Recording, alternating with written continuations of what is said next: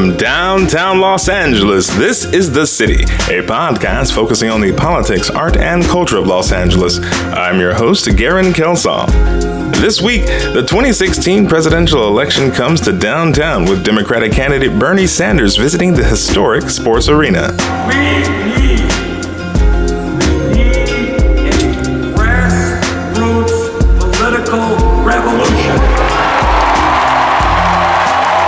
Also, we speak to Isabel Rojas Williams, Executive Director of the LA Mural Conservancy, about their work and the importance of public art in our city. And we have passed, um, passed the mural ordinance that allows murals to be legal in Los Angeles again. And in the big question we ask so, wait, who's throwing shade balls?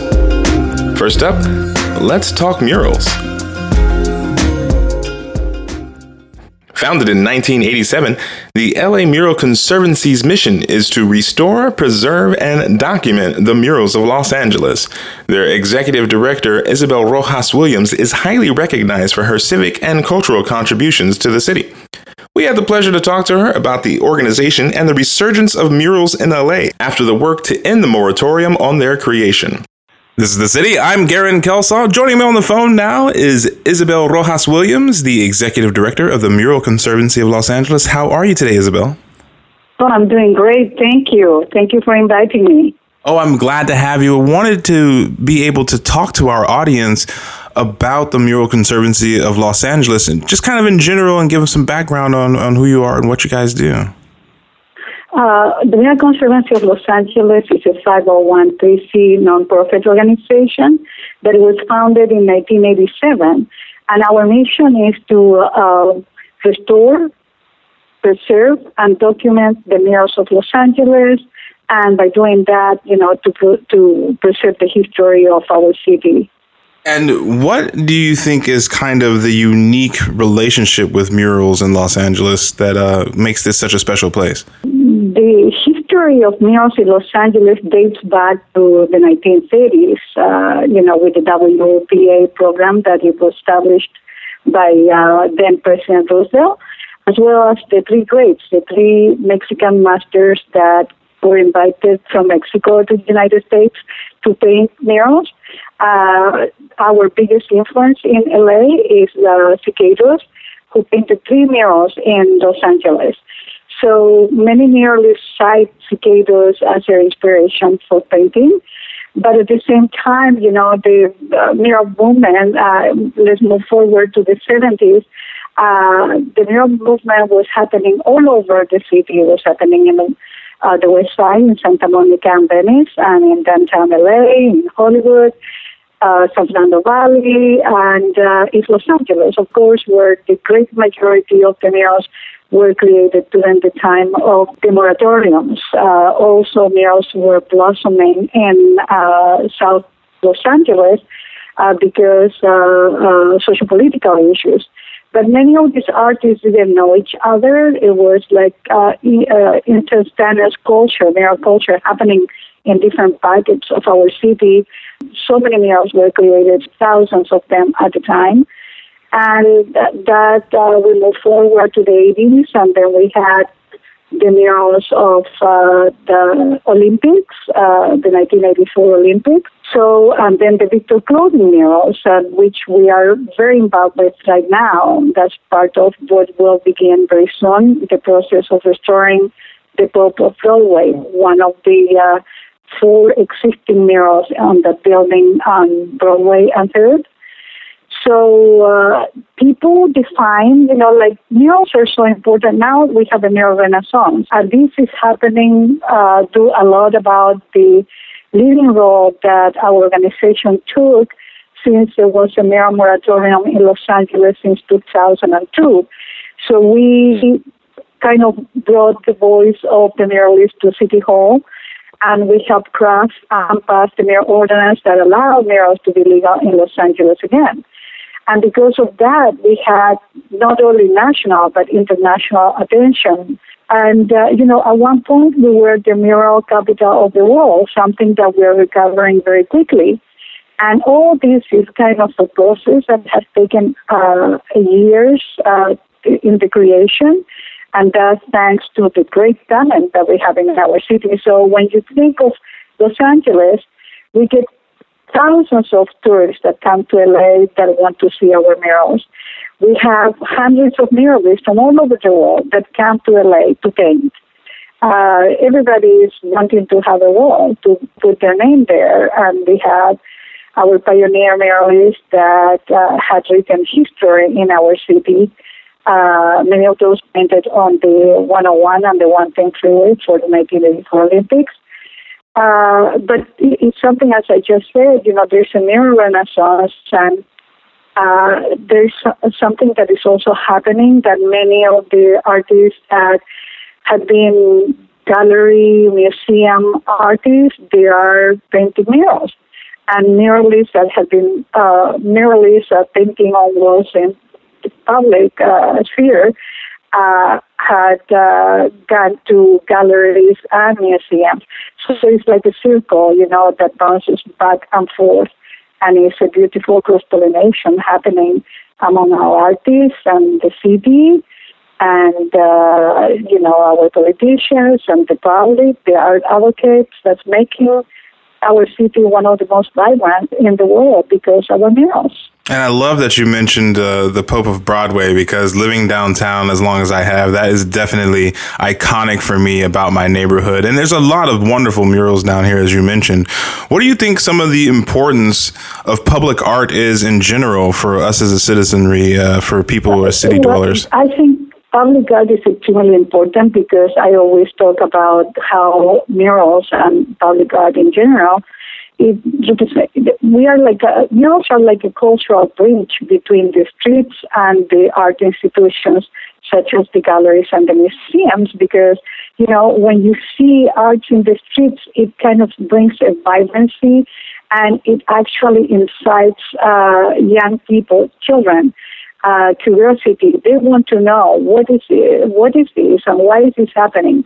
And they look at the murals and they say easily identify because, you know, murals are the history of the community. They see themselves or their parents or their grandparents or their neighbors and they're able to read the narrative without having higher education but allows them to to go to their computer and find out what's the mural, what does it mean, who painted the mural, and why is this happening. And then, you know, the next thing you know is that these kids want to go to a gallery or a museum. So to me, public art is extremely important because without it, you know, it, it, it would be like such a cold entity. Uh, public art gives an identity to a city. Public art and murals in particular, in particular, give a flavor of who we are. And we are an amazing city. We, in this city, uh, we have all sorts of uh, languages and religions and ethnicities, and uh, uh but we have certain factors that bring us together. We, uh, you know, the food cross pollinate. We have, you know, the Korean and Mexican tacos. We have, uh, you know, uh, the Latino Asian fusion when it comes to food. Uh, the fashion, you know, that happens here is uh, highly influenced by the streets. And then we have, you know, the murals. The murals bring something that is so spectacularly unique to our city. And going back to the Pope of Broadway, you know, it's uh, we represent a, a man that came from very humble beginnings in Mexico to this uh, country and specifically to this city, and he became one of the most iconic and glittering actors in Hollywood, known all over the world, and claimed by different ethnicities because he could be Latino, Italian, Greek, Middle Easterner. Well, the same happens with our murals, where there is this cross pollination among the artists. And then, you know, we, for example, we're going to give a mural tour at South Park Beach on the 18th of August. And by the way, everybody's invited. It's a free event. And we are actually touring the murals that have been created at South Park and the utility boxes. So you get to see artists that came from uh, different countries and as well as our own. Uh, for example, Kent Twitchell painted uh, a mural at the school uh, Special Olympics monument where he painted uh, Johnson and uh, Loretta Claiborne. And uh, this is his homage to the Special Olympics, and we are going to view and talk about it, and going to speak in front of the mural. And so there are many, there are like eight different ones, so we're going to be working from South Park from uh, uh, between 11 and 12 on Hope. And, and we have hundreds of people RSVPing, and we are doing this in a collaboration with South Park and our Foundation. And we are actually giving homage to our artists, to the vibrancy of our city, and to pioneers such as Kent Twitchell. So, you know, the interest is so incredible throughout. It's, I have people coming from all over the world that want to attend our mural tours. They email us and they say, you know, we want to go and see the murals in the art district or in Highland Park or East Los Angeles, Boyle Heights, Pacoima. So, they, you know, we have these wonderful packets of murals that, you know, make us extremely unique. And uh, as I said, you know, the world looks us uh, at Los Angeles as a place that sets, uh, you know, uh, different tones of what should be in the culture. Mm. And we are definitely part of that, uh, active part of that. And uh, it's a beautiful feeling to see that since we help us in our owners with the help of Council Member Lisa Reyes, LaBonge, and uh, parts. Well, in reality, uh, many of the city councilmen, most of them supported this.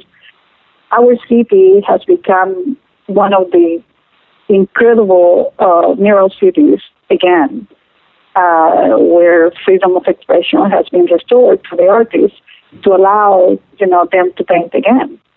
So it's extremely important. It's an amazing work that has been completed by you as well, and we definitely thank you for it as lovers of the art.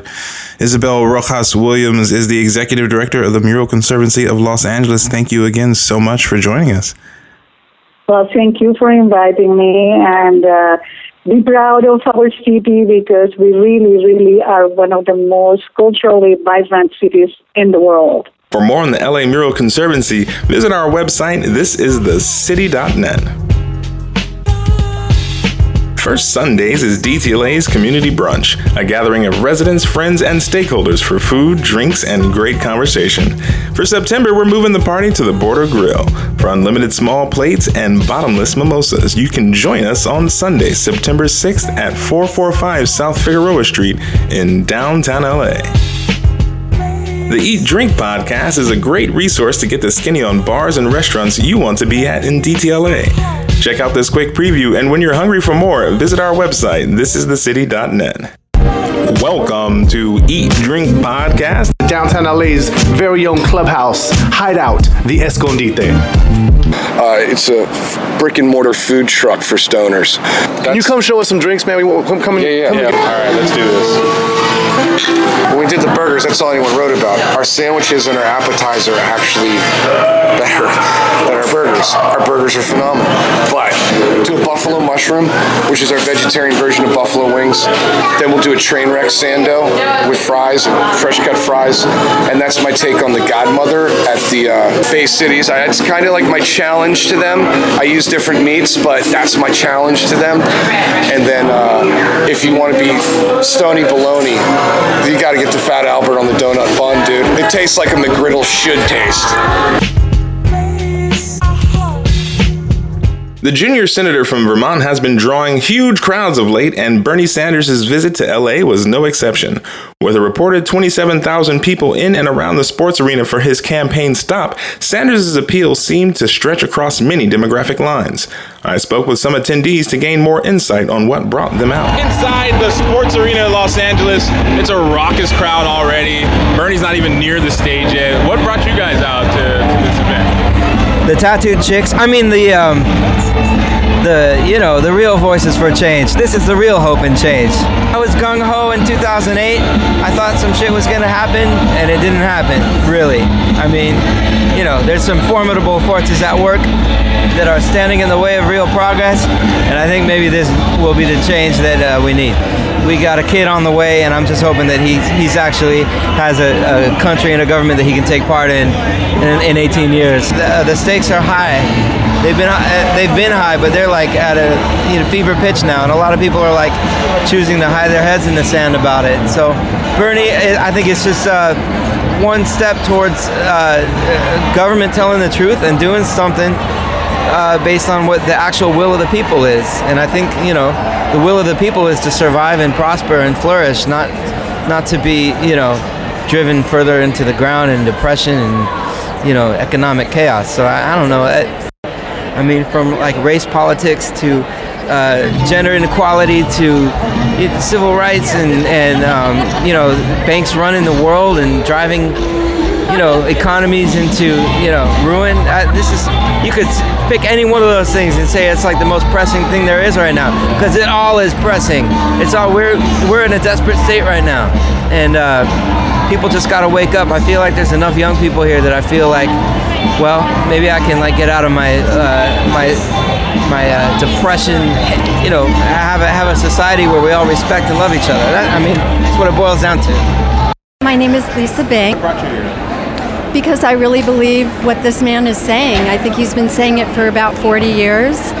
And I want to show my support. I want to be here um, and see who else is here and hope that we can be part of this change that's really essential for our country to survive. And you mentioned seeing uh, who else is here. Are you surprised at all by the size of the crowd and the makeup of the crowd? Um, I'm going to walk upstairs so I can look down and get a better view. Um, I think there's a large young crowd here. I saw some some seniors in the line, but I think it's uncomfortable maybe, you know, for them to be in the crowd and wait in line. But it was great to see them. Um, I really hope that this catches on. I hope that what this man is saying um, reaches a wide audience because it resonates for the people that hear him, but it's just about getting more and more people to hear him. What is it about the message that really resonates with you? Um, he's, you can always tell when someone's speaking the truth. And uh, it makes sense what he's saying that there, our country is in a really vulnerable position, and I just I want something to give to my child that I don't have. I don't have a trust fund. I'm the working poor, and I went to college. I mean, the fact that the Citizens United exists and people can elect and put people in positions of power because they can afford it, that's not a democracy. And that's not what people fought to protect this country from. So I'm just hoping that it catches on. Abraham. And how old are you, Abraham? 21. So, welcome to downtown LA. What brought you out to the Bernie Sanders event? Dude, Bernie Sanders is the only true candidate out there in the 2016 election. Uh, Hillary, she's all right, but Bernie Sanders, he's his track record is great. Bernie all the way.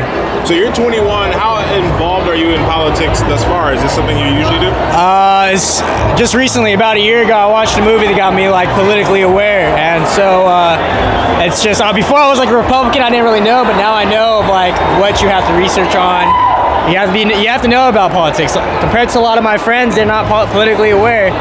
And you know, it's crazy. In the 1960s, the civil rights movement, most of them were college students. Now, 2015, barely anybody knows about politics. So uh, it's something you should know about and something that each millennial should know. So when you say Bernie is the only true candidate for 2016, what does that mean for you? Why? He's been talking about the same thing for decades, since the 1980s. Income and wealth inequality, it's so high compared to Germany, all the first world nations around the world. And other than that, he's always, he, he never wavers so his decisions. He always sticks to what he knows is right. And that's why my votes are Bernie. And do you get your friends politically actively involved too, or? Yeah, I'm trying to. I'm trying on Facebook, on Instagram. You know, just trying to show them like, uh, like crazy facts that actually happens in politics. And you know, you have to you have to know these things. You have to be aware. You have to get the right uh, politicians in office to represent the people.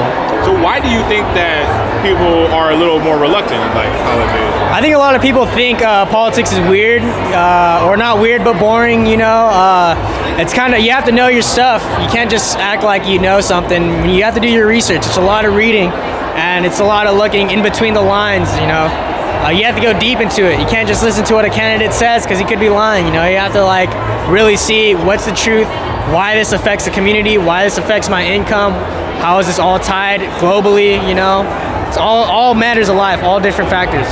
Thanks, man. Thanks for joining. Yeah, man. The candidate's enthusiastic message really rallied the crowd. We are talking about the United States having more income and wealth inequality than any other major country on earth, and we are going to change that. Coming up, our commentary segment, The Big Question. At This Is the City, we strive to provide the story of downtown Los Angeles for all of our listeners, but we can't do it without you. If you enjoy our work, please consider donating on our website. It's easy to do via PayPal, and it helps us cover the costs of producing the show. You can also help others discover the show by sharing us on social media or leaving us a review in iTunes. Thank you so much for listening.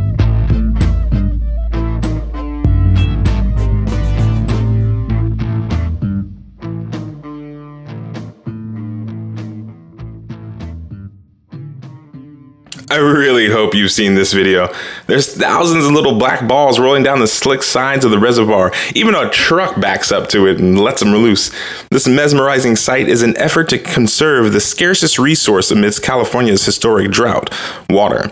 The shade balls at 36 cents a unit are designed to last 10 years and represent an innovative approach by a city on water conservation.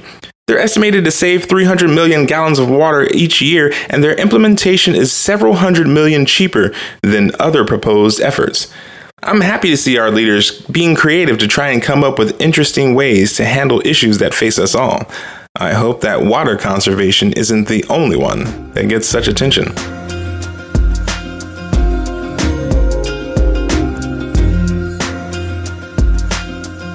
Thank you for joining us this week on This is the City. Join us next time for more of the politics, art, and culture that make Los Angeles. This is the City is written and produced by me, Garen Kelsall, and my partner, Jonas Sosnowski. Our theme music is by Taj Simmons. You can find us on iTunes and Stitcher, or on Twitter at This Is the City LA, and Facebook at facebook.com slash This Is the City. Send us a message or leave a comment. Let us know what you think and what you want to hear on upcoming episodes. Until next time, be well.